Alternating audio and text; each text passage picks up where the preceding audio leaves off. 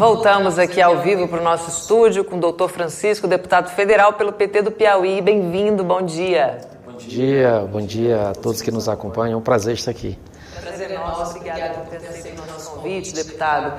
E ontem, né, no, no fim do dia, a Comissão Mista do Congresso aprovou o relatório que altera o programa Bolsa Família. Eu queria que a gente começasse falando das mudanças e quem será beneficiado com esse texto.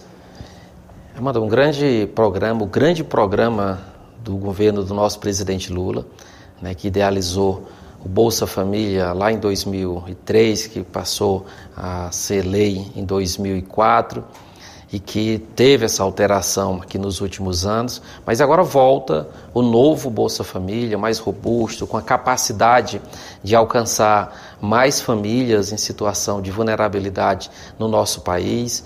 Esse programa ele tem uma previsão de um valor de piso de 600 reais, um valor mínimo em que cada família que tem direito poderá receber.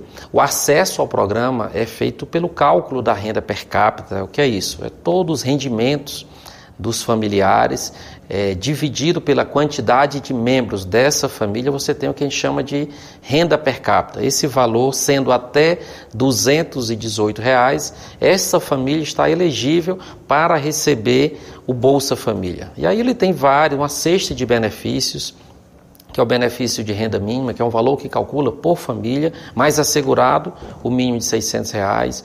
O programa traz aí a valorização da primeira infância, o que é importante é, para a saúde, para a educação das nossas crianças, e isso garante é, para crianças de 0 a 6 anos de idade um benefício a que se adiciona a esses 600 reais de 150 reais por cada criança nessa faixa etária. Também contempla as crianças de 7 anos aos adolescentes até 18 anos, permitindo ali um adicional de 50 reais.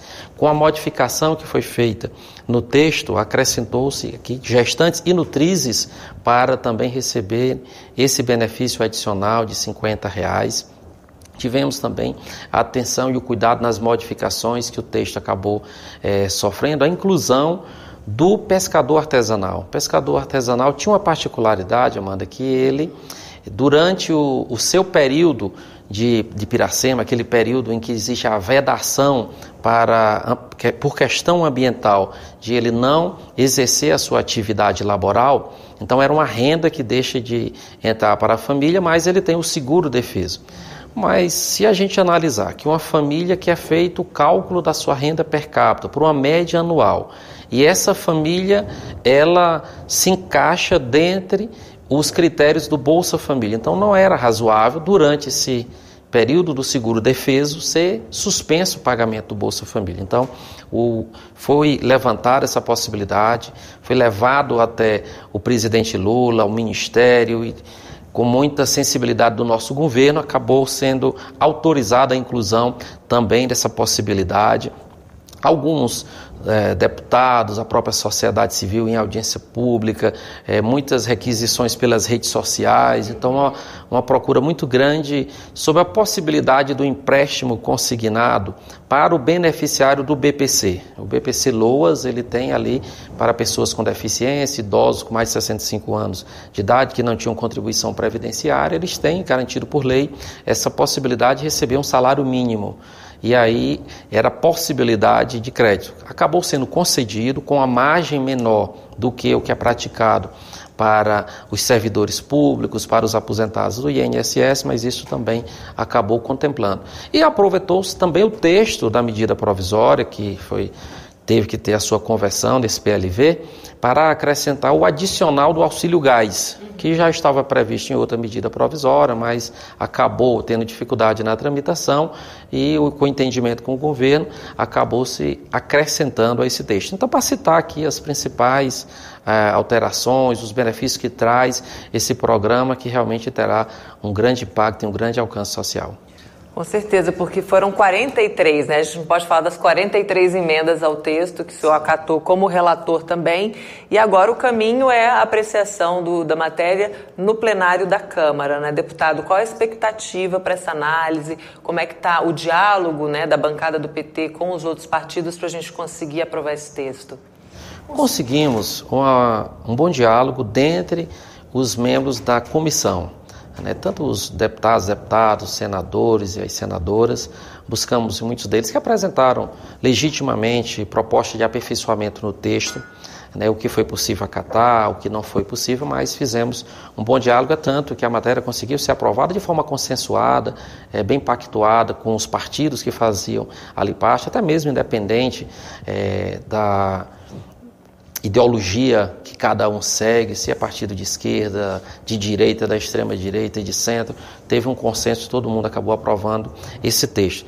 Por essa sinalização de como foi a discussão e o encaminhamento para a votação da, na comissão mista, acreditamos que não teremos maiores dificuldades de manter esse texto para ser aprovado no plenário. No entanto, precisamos continuar dialogando com os partidos, os líderes, envolvendo para que essa política pública tão importante seja aprovada o mais breve possível. Né? Acreditamos que a partir da próxima semana trabalharemos forte para que seja incluída na pauta, já que é uma matéria que já está em regime de urgência, então passa a ser prioridade para ser incluída na ordem do dia, para que a gente tenha condições de aprovado no plenário da Câmara, siga para o plenário do Senado.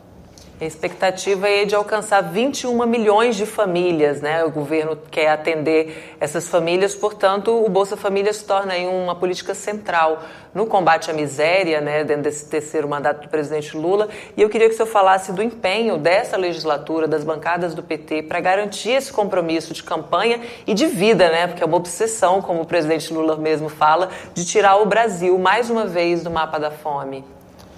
O presidente Lula articulou a viabilidade do programa Bolsa Família antes mesmo de ser presidente. A partir do momento em que buscou a interação com o Congresso Nacional e aí a atuação muito forte da nossa bancada do Partido dos Trabalhadores, mas também de outros partidos que fizeram essa frente ampla realmente importante para a retomada do nosso país. E ali, quando se aprovou no final de 2022 a PEC da transição, que na realidade acabou sendo chamada PEC do Bolsa Família, que assegurou os recursos necessários para a execução desse orçamento. Você falou aqui em 21 milhões de famílias que serão beneficiadas, isso é um impacto aproximadamente nesse exercício de 2023 de 175 bilhões. Então é um impacto financeiro importante. Sem essa intervenção que aconteceu ano passado, não teríamos.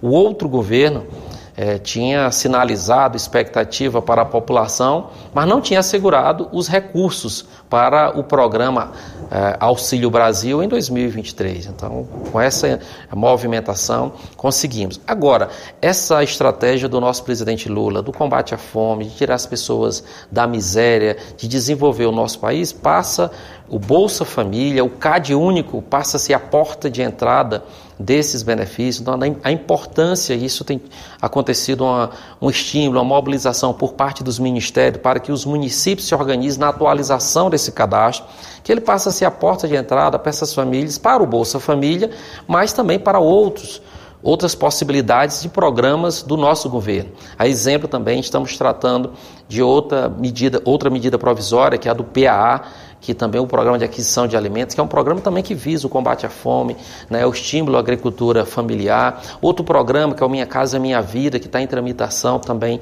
para ser, ser aprovado lá no Congresso, que ele também assegura para a faixa social das pessoas que estão enquadradas no CAD único, também a possibilidade de ter a sua casa própria, colocando que, citando esses dois exemplos, mas outros movimentos são feitos do nosso governo na área da educação, na área da saúde, para assegurar aos brasileiros e brasileiras um foco nas pessoas mais vulneráveis, as políticas públicas tão importantes e tão necessárias para o nosso povo.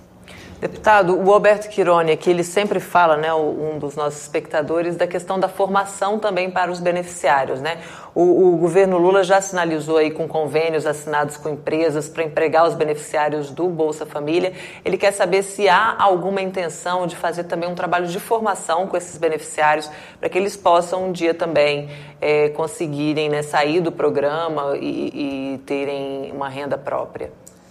Essa foi inclusive uma das é, grandes pedidas que teve durante o debate, né, tanto das reivindicações dos parlamentares, a sociedade civil, né, nas audiências públicas, sempre esse pedido que o, o Bolsa Família, ele é um caminho, ali são alguns passos que a gente dá no sentido constitucional que nós temos no artigo 6 ah, o compromisso de garantir ali uma renda básica, a preocupação que nós precisamos fazer com as pessoas o mínimo de garantia. Agora, é um passo, nós precisamos também trabalhar para que as famílias não fiquem na dependência desse programa. O objetivo do governo é que eles ultrapassem a linha da extrema pobreza, da pobreza e que tenham realmente condições de viver com dignidade trabalhando.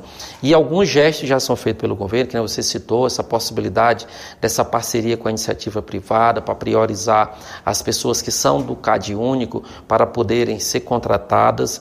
Né? O governo, até mesmo no programa Bolsa Família, passa mais tranquilidade para essas famílias, porque a gente sabe da vulnerabilidade, essas pessoas muitas vezes entram no mercado, mas têm dificuldade de se firmar, às vezes perdem o emprego, mas tem a garantia de manter o Bolsa Família por um período, desde que o cálculo de renda assim permite por até dois anos, para você ver os movimentos que se faz. Agora, trabalhar é, essa interlocução que precisa, que está sendo feita entre os ministérios, Ministério do Desenvolvimento Social, Ministério da Educação, Ministério do Trabalho, para que essa capacitação, a formação dessas famílias, isso já existe um planejamento nesse sentido interministerial para que, paralelamente, a gente assegure ali uma condição imediata de sobrevivência dessas famílias, mas trabalhar aqui a formação, o ensino técnico, o ensino integral, para que essas famílias possam naturalmente serem é, absorvidas pelo mercado de trabalho.